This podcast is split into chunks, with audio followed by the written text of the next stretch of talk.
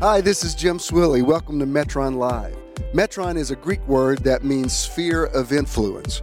I believe in living your best life possible, and that's the reason for this podcast. This is my Metron. Now let me help you discover yours. Welcome to the Metron Live podcast, coming to you from beautiful, historic Midtown Atlanta. Um, Metron community people, would you give, give the podcast people a big hand? Let them know that you are here. Thank you to those of you who listen. We speak into this atmosphere, and I say, The Spirit of the Lord God is upon me to preach liberty to the captives. All right. I want to pick up on something that I talked about um, Friday night on my 1111 uh, live broadcast because the, um, the hurricane that just came through, Hurricane Ian, we heard that it was coming. We spoke, Peace be still. Uh, depending on how you look at it, I mean, you could say, well, it was downgraded some, but yes, it did terrible destruction. It wasn't a death toll like I've heard before, but it was still significant. I think 77 is the last that I heard. And the uh, destruction is just unbelievable. Um, and the one thing that I hear with every one of these disasters, including the fires in California, the floodings, the earthquake, I, the, the one thread through all of it is people say, We've never seen it like this. This is the worst we've ever seen. I, I, I nearly anticipate it. Like, where's, are you about to say it or not? And so um, it does beg the question what's going on? Uh, are things getting worse? Is the, the planet coming apart at the seams? And I want to uh, I want to sort of give you my take on it, and you're not um, required to embrace my take. I just I just like to present this and say this is this is where I'm at on the whole thing. But um, sometime back, speaking of paintings, I did a teaching on. Um, someone had asked me um, if if I am is the highest affirmation, then why do we still pray in the name of Jesus? Like explain that. And I thought, well, that's a valid question. It kind of it kind of opened up a whole teaching. Now, it's not that it's that new. I've been teaching towards this for some time now uh, about why exactly did Jesus come? Uh, what was that about? And um, the two statements that Jesus made that are are, are kind of um, they're the pillars of my belief system.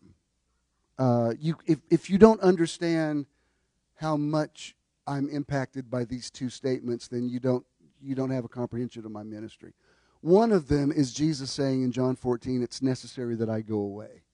Like what? Why did Jesus say that? You know, um, uh, Groucho Marx used to be famous for a song he did. He did it in one of his movies back in the 30s, but it was called "Hello, I Must Be Going." Like if you ever watched in the 50s uh, when he, they did uh, what was the game show he used to do? Uh, you, you, you bet your life. Yeah. And when they come on, that was Hello, I Must Be Going. And uh, I'm a big Marx Brothers fan. There was insanity about him saying, I just got here, but I got to go. I don't know if you've ever had company that as soon as they walk in, they start telling you. Um, I won't say which one of my children, but one of my married children. Um, it's like every time we get together, nearly with all of us, he tells me why they have to go to another house. I mean, and I nearly anticipate it, and I'm like, okay, well, can, we'll we'll eat fast. So he always lets me know you're not our only stop today, and I understand. You know, he he has taken a wife, and I, that's uh, I've been there.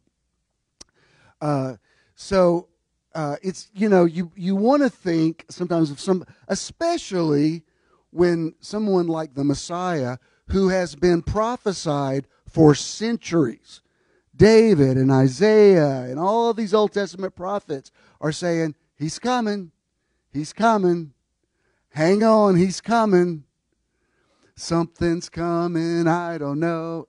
Anyway, sorry. I'm channeling a lot of pop culture today. Um, so we're anticipating that He's coming. He comes, and uh, most of the people that were looking for him didn't notice it because he didn't at all look like what they were expecting.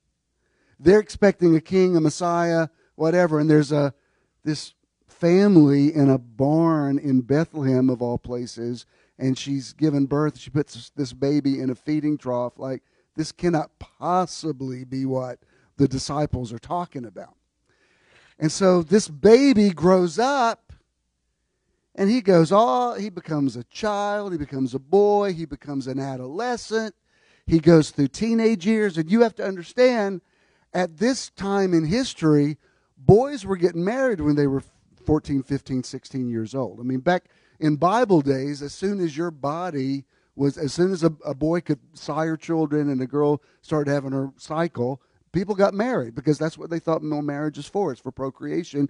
You're old enough to procreate, and that's why even today in the Jewish tradition, when a boy becomes 13, he has a bar mitzvah and he declares, "Today I am a man." A girl has a bat mitzvah, and so technically, in the Jewish tradition, you're 13, you're grown up.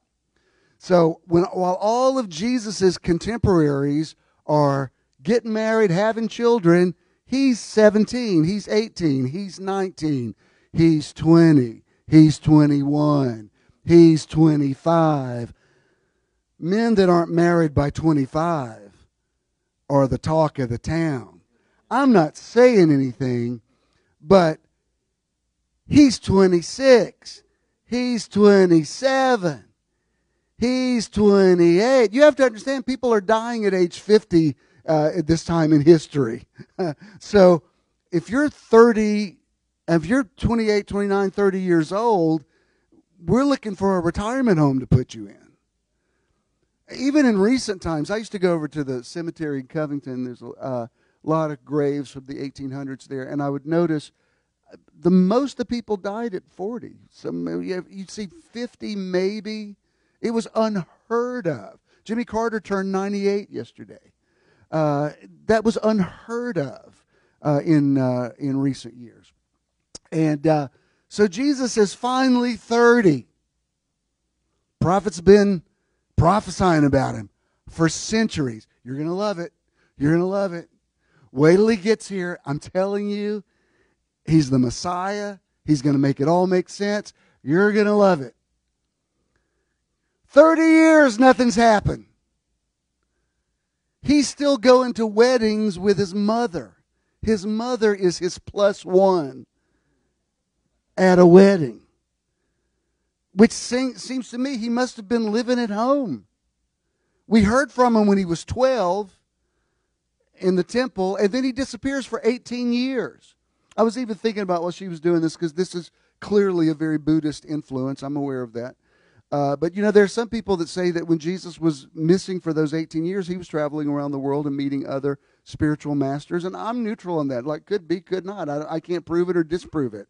I, I do know Jesus seemed to be pretty laid back about other belief systems. Like when the disciples came to Jesus and they said, There's this guy over here casting out devils, he's doing all this stuff, and we didn't we didn't sanction him. And Jesus says, if they're not against us, they're for us. So Jesus was a terrible Christian. Jesus would not, Jesus could not join most churches today because what Western Christianity has devolved into does not, it's not even a facsimile of, of, of the ministry of Jesus. The, the, the Jesus that especially American Christians have created is you need to put him in the in the category with unicorns and leprechauns and the tooth fairy because he doesn't exist. He's a fabrication. Okay, that's why you know white people were just freaking out that the Little Mermaid's going to be played by a black girl. I'm like, where do you see Jesus? Y'all created a whole white Jesus and he ain't even white. Anyway. I always lose a part of my white crowd when I say that. Like, oh, don't you take white Jesus away from me when I look into his blue eyes. Well, that's fine for your imagination, but he, he didn't have him and he doesn't have him now. His name's not even Jesus now. Anyway, sorry, I read the book of Revelation. My bad. Anyway, um, so Jesus finally, they had some friends in Cana and they get married. Uh, his friends are getting married. So they invite Jesus uh, and his, I, I guess his mom to the wedding. I mean, that's just, I don't want to, if you live at home with your parents, I'm not trying to embarrass anybody. I have nobody in mind. But isn't it sad if you're 30 years old and you're going to a wedding with your mother? I mean, it's just like, it's just like, you know, Jesus, come on, are you dating anybody? Is there any inclination that maybe one of these prophecies are going to be fulfilled? Because you're supposed to be this great miracle worker, and we have not seen anything. Yeah, we saw you get pretty cheeky with those doctors and elders at 12, but there's no miracles. You're supposed to be this miracle worker. We've been waiting for centuries. Where's a miracle, a magic trick, something? So Jesus is at the wedding. I don't know what would Jesus do at a wedding. Was he was he dancing? I, I don't know. He's at the wedding. And so Mary, his mother, comes to him and she says, They're out of wine. And Jesus is like, Okay. Like, um, did you think we were the caterers? Uh, like, that's not our responsibility. And so uh, apparently, Mary um, she, she was just about tired of waiting on something to be manifested. it's like, Jesus, um, you've been living with us for 30 years now. You know, third, most of your contemporaries are grandparents by now. I mean, people were having grandchildren at age 30. So, um, we're going to, you know, yeah, we, could I get some grandkids or a miracle or a fulfillment of a prophecy or something? Because frankly, I mean, we love you and all, but we don't really see any indication that you're going anywhere or changing. And, and I, you know, I'm filling in the blanks a lot, but we never, you know, Jesus was trained in the profession of his um, stepfather, Joseph. Joseph was a carpenter. So that's what you did. Boys were trained by their father, and Jesus' earthly father was Joseph. Uh, and after any of you with blended families, I don't know if you ever, I, I had blended family, and thank God I never had this, but it's pretty typical in a blended family for a kid to look at a stepfather and say, You're not my real daddy, or to say to a stepmother, You're not my real mother. Well, when Jesus got lost in Jerusalem and they found him in the temple, Mary f- finds him after, what is it, three days he's missing, and, and uh, she says, I can't believe you did this to us. She, like, she took it personally as parents. You ever done that before? Where your kids just scared the bejesus out of you? Ju- what's his name? Judah went through a phase when he was little where he would hide from us. Everywhere we would go in public, he would hide. And I can't tell you how many strokes and heart attacks I nearly had. And, and so I remember his mom and I were walking in North Lake Mall one day, and I said, Judah, I'm going to tell you something. I cannot run through one more mall screaming for you. And, you know, it, it, he was a big kid. I mean, when Judah was, you know, four, he looked like he was eight. Uh, when we used to have him in Little League, I used to take his uh, birth certificate to convince people that, you know, we weren't trying to, like, we, they took his Little League group to the Braves game one night, and he's walking around the field with the with the coaches like he's an adult. So you know, I'm having to tell people, no, he's actually four, believe it or not. So as we're walking in, I said, I'm t- I said, look me in the eyes. I said, do not hide from us today. I cannot take one more time. So and and we're watching him. It's not like we're you know skipping down the mall. I mean, we're you know, there's only so much you can like look at a kid like this. We walk in a store, and his mom says, "Where's Judah?" The dreaded words, "Where's Judah?" It's like he's got to be here somewhere. I've already told him, "Do not hide." Looking around, he's not there. Judah, where are you? Judah, and you know you you have that little moment where you're like, I don't want to overreact and look like a crazy person. But if somebody's stuffing him in a trunk right now and driving off, I don't want to be so chill about it. So you're trying to find where's the sweet spot between hysteria, because I'm sure he's hiding, but he couldn't possibly be hiding. I, he promised me he was not going to. We called and we called and we called and we called and called and called. Till finally you're like, he's missing. So I start running up and down the corridors of North Lake Mall calling him after 10 minutes, which 10 minutes of missing a child is about three years of aging of your life that you never get back. Um, and sure enough, he was behind a clothes rack. I mean, right there with us. He's, he thought it was so funny. I didn't care if DFACS took him away from me. You can call and report me now. I drug him into a little side place in North Lake Mall. And after, let's just say what happened, I broke my watch. Because I was like, as God is my witness, if I kill us both in this stairwell, you're not going to do this again. You are not, I cannot do this one more time. he also used to go through a lot of time uh, during that, he would jump out and scare me a lot. And that was back when we were building the big building, and it was like constant stress. Every phone call was stress. And one day I was like, I was dozing off on the sofa, and he jumped up and screamed at me, and it scared me so bad I actually felt the side of my face pull back like a like stroke, and I was like, Judah, Daddy's having a stroke right now, but I swear to God, when I get feeling back in my head, I'm going to beat the crap out of you, just so you know. So when I got through, I mean, if a cop had seen me going on, you know, going to town on him, as my mom used to say, like a chicken on a June bug, uh, I'm sure they DFACS would have taken him away, but he never hid again. So my point is, is when Mary says, "Why did you do this to us?" I understand why a parent takes it personally. Like you have no concept what you just put us through again. Then at a certain point, you know, the more kids you have, the less you care. Like I remember what I remember uh, we had had Christina had disappeared so much that one day uh, Debbie said we were at Disney World and she said I can't find Christina again and it's like I, I didn't have any I couldn't chase after one more kid. I'm standing there holding Jonah going, look, there's Aladdin in the parade. I was like, I just she'll show up. I can't.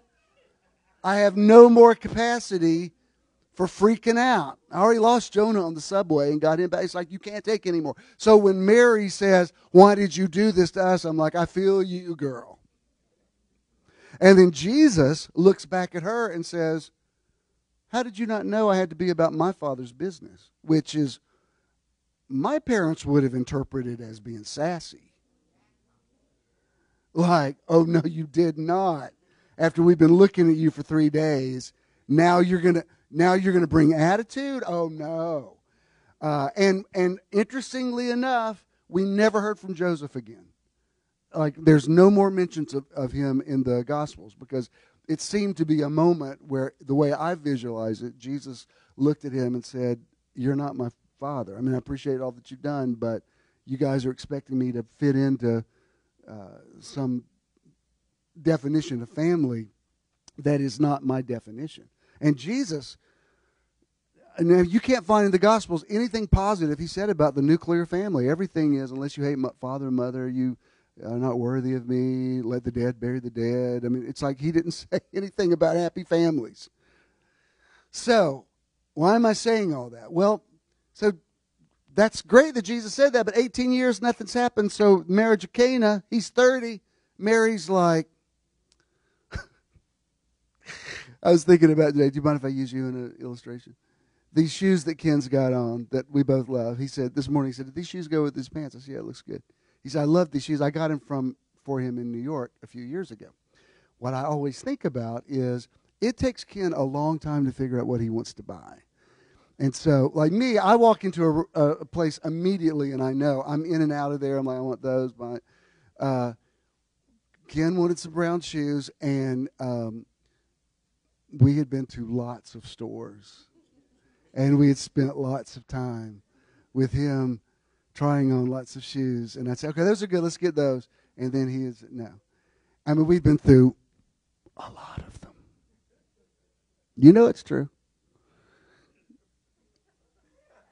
And we were leaving New York. This is a few years back. We were sitting in some. Remember, we were sitting at Carmine's, and that guy was sitting at the bar, and I, and you said, "I like those shoes." I said, Oh my God, let's find out where he got them. Excuse me, sir. What kind of shoes are those? They're Cole Haans. I'm like, sweet Jesus in the morning.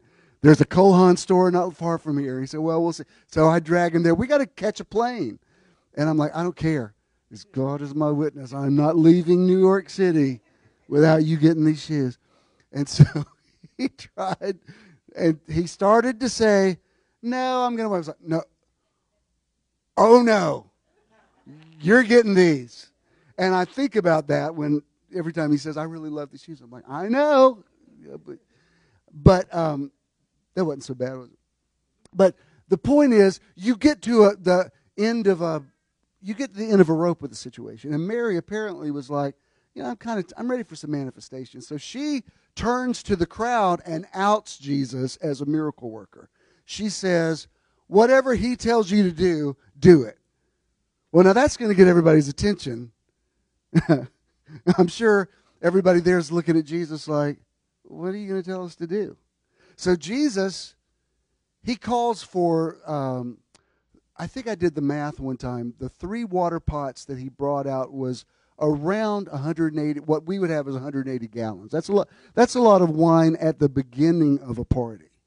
But he's like, "All right, go big or go home if you're going to if you're going to force me into this, then let's fill up some water pots." I mean, it was like it was like David Blaine setting up a you know, you know, and now to make it even more difficult, I'll fill up three water, and he turns the water into wine. So basically, he goes into the miracle ministry, not kicking and screaming, but definitely reluctantly. Would he have ever worked miracles if Mary hadn't been the catalyst for that? I don't know. I don't know. He didn't seem like he was in a hurry about it. So, that's the first uh, thing I want you to remember is he says, It's necessary that I go away. Because, as Groucho Marx said, be, uh, Hello, I must be going. We keep waiting for Jesus to come. He comes, and nearly as soon as he gets started, he says, By the way, it's necessary for you that I go away. What? Jesus, we've been waiting for you for centuries, and now you're going to go? You know, the disciples most likely, most of them believed that he was going to set up an earthly kingdom, which is why they followed him. I know Simon the Zealot was that way. Uh, King James calls him Simon Zelotes, but he was he was actually like a, a, a terrorist. Like he believed in overthrowing the Roman government with physical force, and uh, so he joined Jesus probably because he thought, well, Jesus can, you know, he's got very influential with crowds. If anybody can, uh, you know, be a problem to Rome, it can be him. So these men are, you know, assuming they're building some kind of life with Jesus, and he says it's necessary that I go away. What? So that's the first thing. If you if you don't understand that, why embrace that phrase, then then none of my teaching will make sense to you. The other one is uh, in, in a similar passage.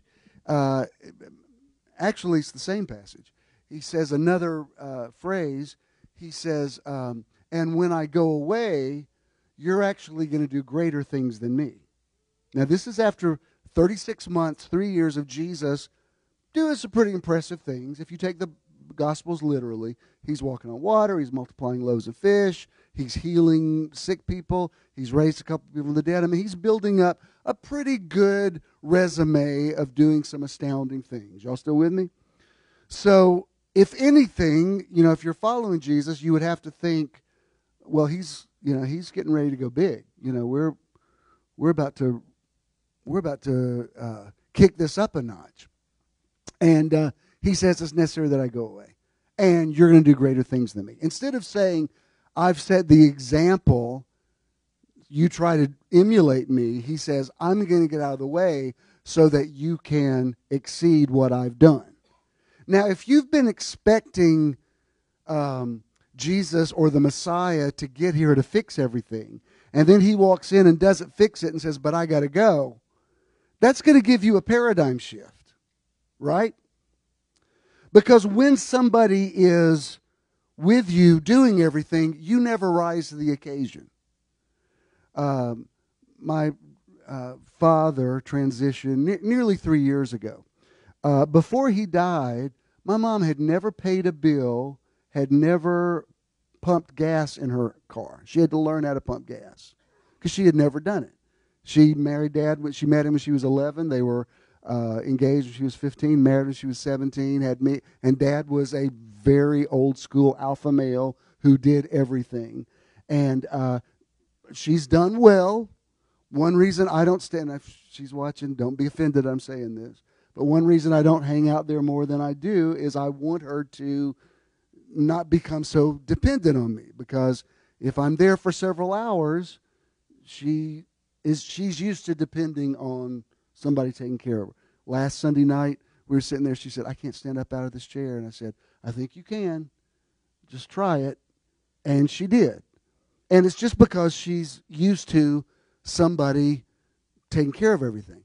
To her credit, she's taking like when I drive up, uh, the house is taken care of. She's hired people like she's had trees cut down and all kind of stuff that she would have never even thought of doing before. But until Dad left, she didn't know that was possible. It, you know, there was one time she said, "I get so tired of doing all this stuff." I said, "Well, that's the way the rest of us have lived all of these years. that's just called being an adult."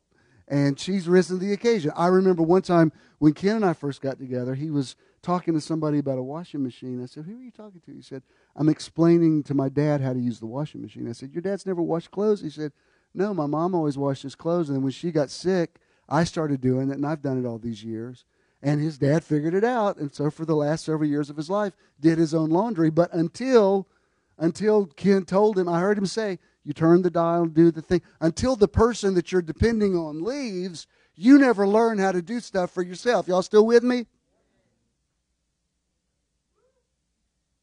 Did that sound bath get y'all too relaxed? I'm nearly through. So, all right, my two statements are it's necessary that I go away. Um, you're supposed to do greater works than me. Implication being, if I don't go away, you'll never become me. Genesis 1:26 is let us make people in our image and let them have dominion. Adam eats the fruit and hides. Why are you hiding? I was naked and I was afraid. Who told you you were naked? I didn't tell you that. The fall of man was a perception. The cross, and this is in no disrespect to the cross, I honor the atonement, but the cross was a placebo. Jesus said, If there's any way, let this cup pass from me. I don't want to have to do it. The cross was not plan A. But if man thinks he's fallen, then he's never going to walk in his Christness. Y'all with me? All right. So when the person asked me, why do we still pray in the name of Jesus? I said, well, quite honestly, we pray in the name of, I've, I've prayed for several people lately. I've said in the name of Jesus and in my name. I have.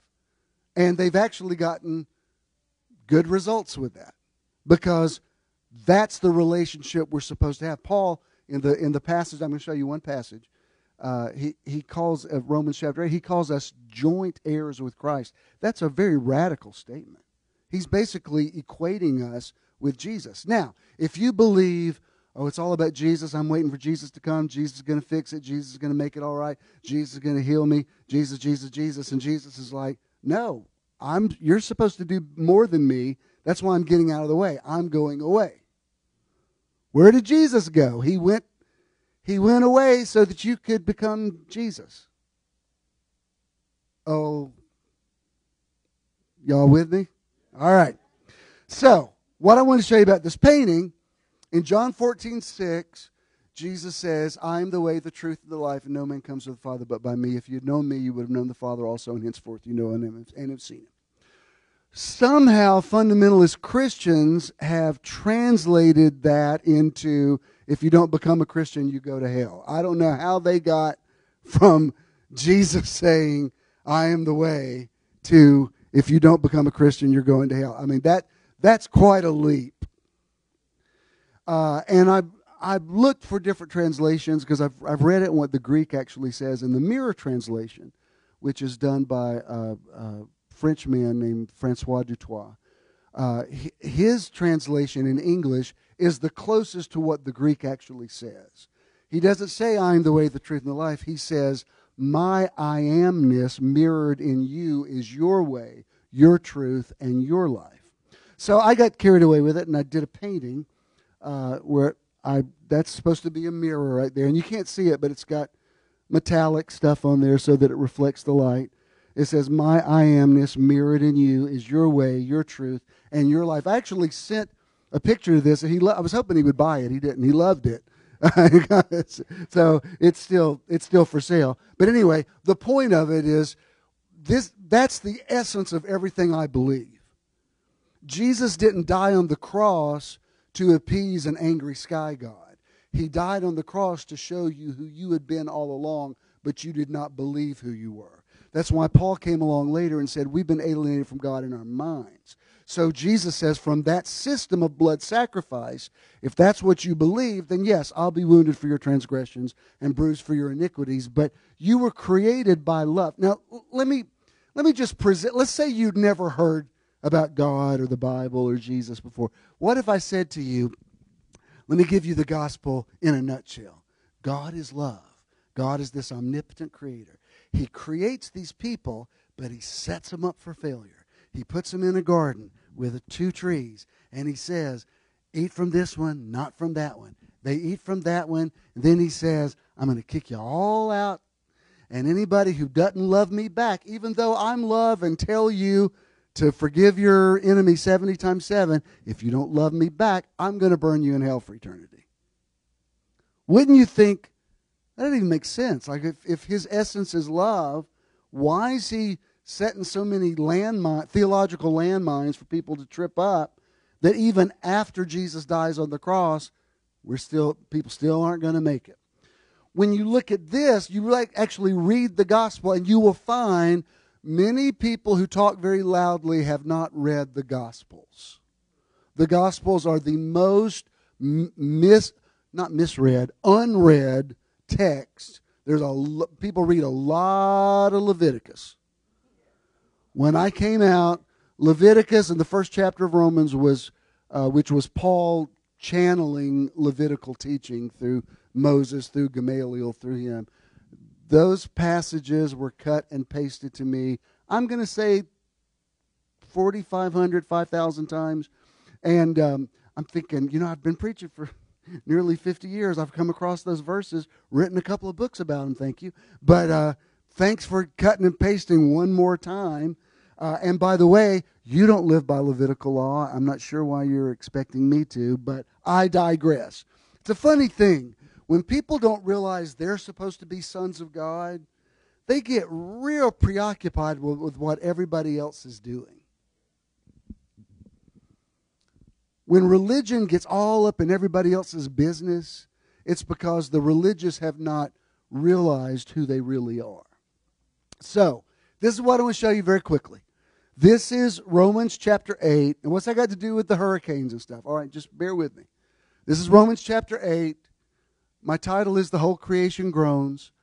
This is uh, verse 18 through 29, and I'm in the um, New Simplified Bible, which is it's basically King James, but a couple of the words are tweaked.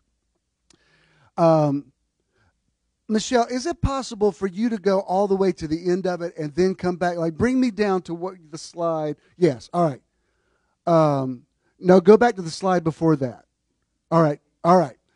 This slide right here is Romans eight twenty eight, and you hear people talking about all the time. We know that all things work together for good to them that love God who they're called according to His purpose, which I believe. I, I I don't believe everything happens for a reason. I don't like that. When somebody says everything happens for a reason, I'm like, eh, I don't like that because you're implying that children are being molested for a reason. I don't like that. But I do believe all things can work together for good. Yes, that that that I got you on. Okay. Um, but here it says, we know that all things work together for good to those who love God, to those who were called called according to His purpose. And the word "called according to His purpose" means those who are connecting with his purpose. Have you ever um, have you ever tried to do something with somebody and they miss the whole point of what you were trying to do? And so here it says there's a thing that the creator wants you to do, has wanted you to do ever since the Garden of Eden. And basically, all things work together is just for that group of people who are in the flow with his purpose. You hear me? All things work together is not a blanket statement for everybody.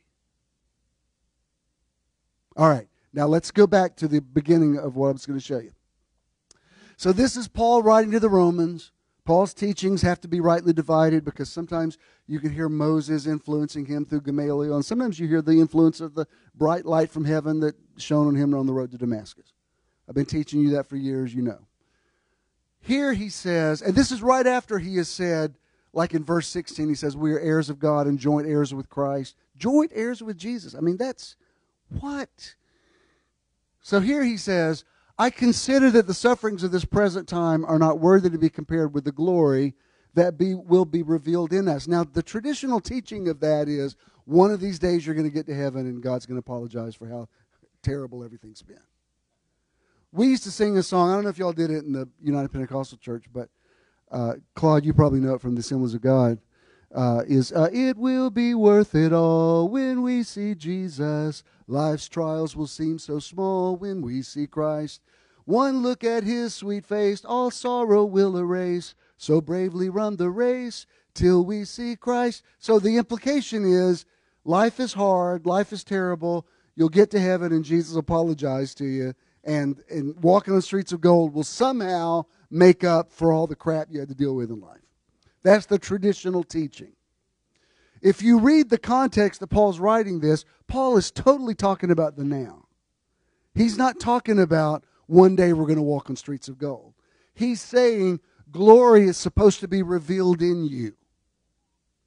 So, what he's saying here is, I consider the sufferings of this present time. You could just as easily say it this way I consider the sufferings of this present time are not worthy to be compared with the glory that will be revealed in us in this present time. Do you understand? All of this is about this present time. So, you hear me? You hear my spirit saying? So, he's saying, if you learn how to flow with the purpose, the purpose. Let us make people in our image and let them have dominion. If you learn to flow with the purpose, then all the suffering you go through releases the glory, which has nothing to do with walking on streets of gold. It has to do with how do you live your life in the year 2022. It's all about the now. The sufferings of this present time. All right, now listen. What's that got to do with tornadoes and hurricanes, all right? He says, For the earnest expectation of the creation is waiting for the manifestation, the revelation, or the disclosure of the sons of God. Now, hear me. Remember, I talked about Mary being impatient with the earth? I mean, with, with Jesus. Why hasn't he produced? Why hasn't he manifested? We are all cosmically at the marriage of Cana. You hear me? Mary, Mother Earth. You hear me? Mary, Mother Earth, is saying, whatever they tell you to do, do it. The same way that Mary said, I'm tired of this, you're not producing anything. Now the earth is saying, I'm ready for the sons of God to show that they are the sons of God. It doesn't because here's the thing. I've been hearing it my whole life. Every time there's bad weather, where I came from, people like signs of the times. I used to hear it all the time. This is last days weather. This is last days weather. Now, I have two schools of thought. If you ask me on the natural, I'd say, look, climate change is real. This is an apolitical statement, whether you think man has anything to do with it or not. Clearly, climate change is real, and the disasters of the earth are ratcheted up. If, I, if you're going to ask me a spiritual question, I would say the whole creation is groaning. In the, in the Message Bible, it uses the imagery of pregnancy. It says uh, the, the whole creation is pregnant with the manifestation of the sons of God. Are you getting this? Jesus was manifested at the marriage of Cana. We are being manifested in the now. For the earnest expectation of the creature is waiting for the manifestation or the revelation or disclosure of the sons of God. For the creation was subject to corruption not by its own will, but by reason of the one who subjected it on the basis of hope. What's he, who's he talking about? The Creator was hoping that the ultimate act of creativity was that he could create more creators. So when if you say the earth is in a fallen state, no, it's in an expectant state. How many of you women have ever been pregnant before? Pregnancy is not all that fun, is it? You don't just get pregnant for the sake of being pregnant. The point of being pregnant is you want to have a baby. I don't know. I mean, if somebody says, I don't care if I have a baby or not, I just like to be pregnant. I just like to, I just like to have a big old belly and like, I love them, my ankles swell, and those hemorrhoids are, oh, they're just incredible. Nobody says that. You, you go through it because of the end result. So is the earth getting crazier and wilder and polar ice caps melting? Yeah, a lot of that stuff is happening, but it's not the wrath of God. It's not Jesus coming back. It's the, the earth going into labor. It's labor pains. And they ain't pretty. If you had never if you didn't know what birth was, and you walked by a birthing room and you saw this woman on a on a bed screaming and all these people around her saying, Push, push, you would think there's nothing good going on in that room. Like, somebody needs to call the cops. That's not, this is not a place I want to be. There's nobody who will walk by there and go, Oh, I wish they'd invite me in. You want to be like, Dear Jesus, what is going on in there? But then you walk by about an hour later, oh, it's all serene. There's a woman holding a baby, and there's people taking pictures. And you're like, what happened? Last time I came through here, it looked like all hell was breaking loose. Guess what? It was. For the earnest expectation. Oh, I've already read that. All right, let's go on.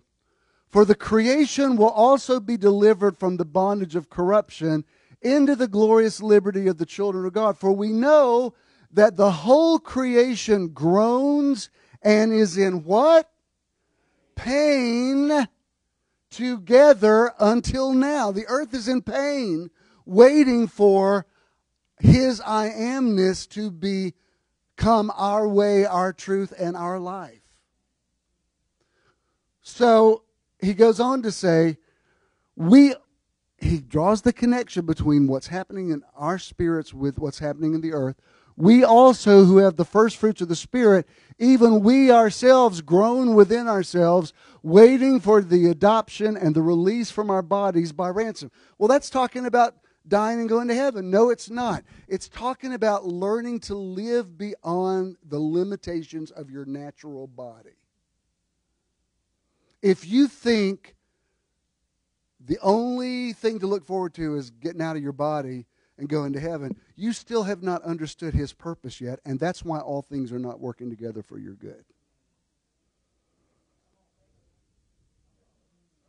Once you understand, oh, all things work together for those who are called according to his purpose. So when I get in line with that, it doesn't matter what's happening in my body. It does like I'm not I'm not moved by my five natural senses anymore. Do I believe that our spirit will one day leave and go to the other side? Yes, absolutely. But that's not what he's talking about. He's talking about in this present time.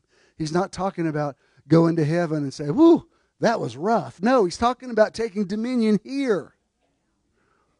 Um, even we groan within ourselves, waiting for the adoption, the release from our bodies by ransom. We are saved by this hope, but hope that is not seen is not hope.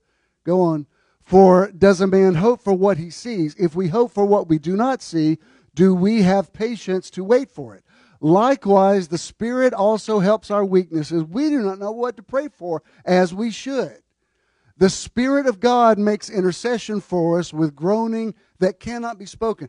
In the Pentecostal church, I was taught that was talking about speaking in tongues, but it's not. Because he says it's groanings that cannot be uttered. Last night, I was sitting there and somebody messaged me and said, I'm sorry to bother you this late. Can you just please call me? I, I promise it won't take long. So I called this person. This person had just experienced a death of somebody close, and they said it's just, well, the the imminent death of somebody. They just found somebody that they love very much is about to die and has made peace with it. And this person says to me, "I just, I've got to hear your voice. You've got to talk to me. I'm just." you know, I'm uh, freaking out. And I said, I could speak the peace that passes understanding to you, but you're reaction is normal. I mean, you just found out somebody you love very much is about to die. You're supposed to be upset about it. So I can't, I mean, I'll speak some words over you. And we ended up talking for about, I don't know, 30 minutes maybe. And she said, okay, I'm good. I, I got what I need. But it's like, I can't pray you out of grief. To everything, there's a season. There's a time to mourn and a time to dance. One thing that really bothers me about Christians, like even this funeral I did the other day, I'm very careful how I say it. Very difficult funeral I did Saturday before last. And the woman is singing, Don't Cry for Me. And I'm looking at the 11 year old son of the man who has just died, who is sobbing.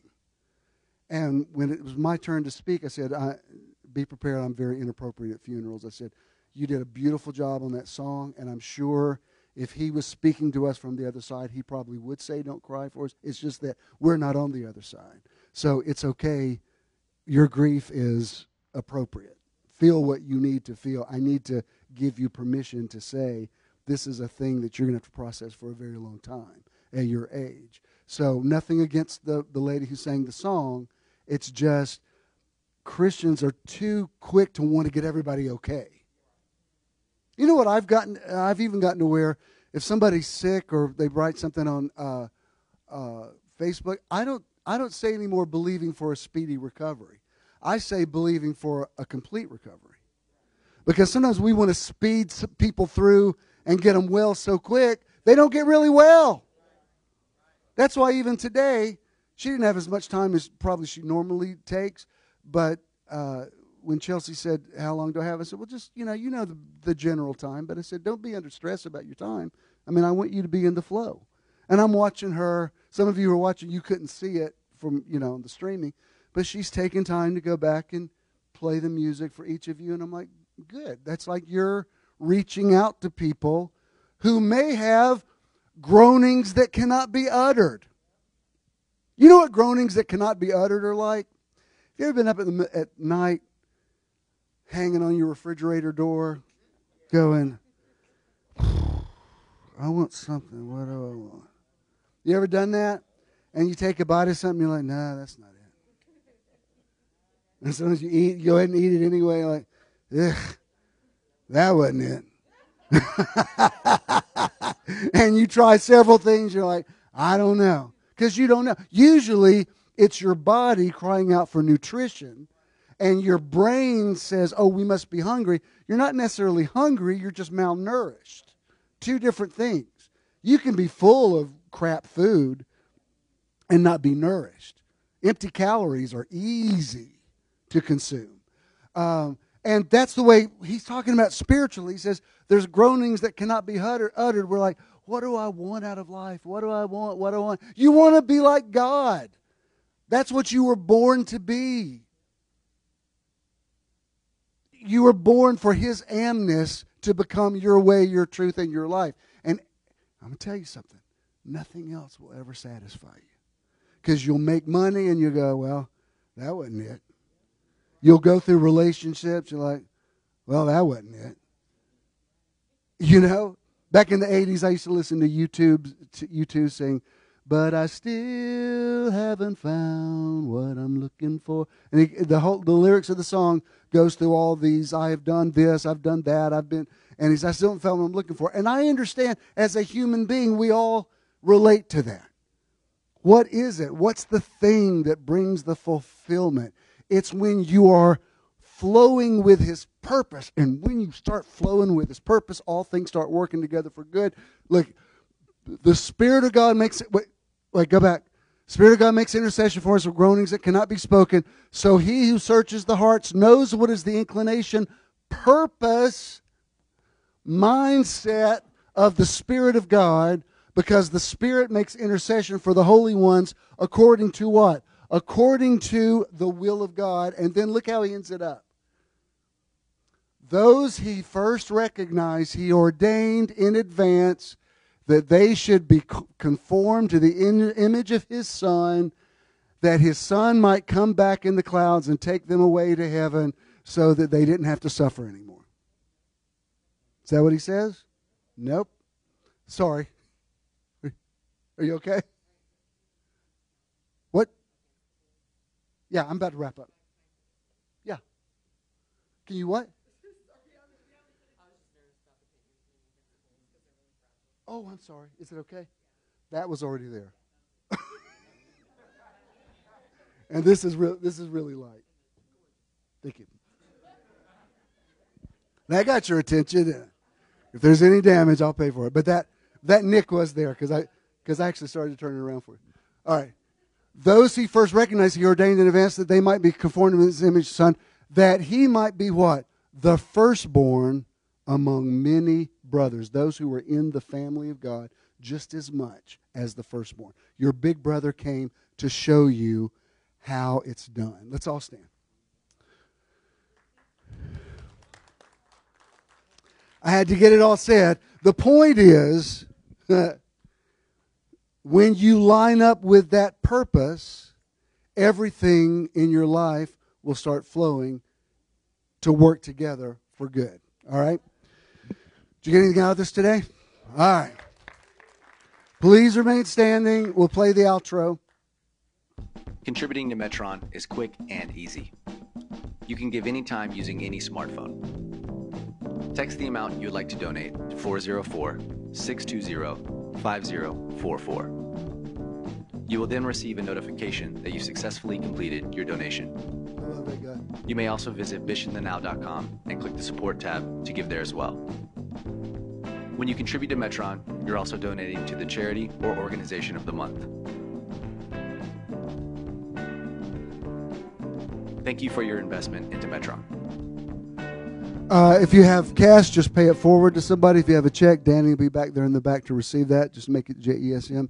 Uh, did you get anything out of this today? All right. I speak to the divinity that's in you and I cause it to rise up and live strong. His I amness mirrored in you is your way, your truth, and your life. For I reckon that the sufferings of this present time are not worthy to be compared with the glory which shall be revealed in you in this present time. And as you deal with your setbacks, challenges, trials, you come through, God is revealed in you, and you begin to live and move and have your being in Him. You are blessed when you go out, you are blessed when you come back in. And everybody said, Amen. God bless you. Go in peace. I love you.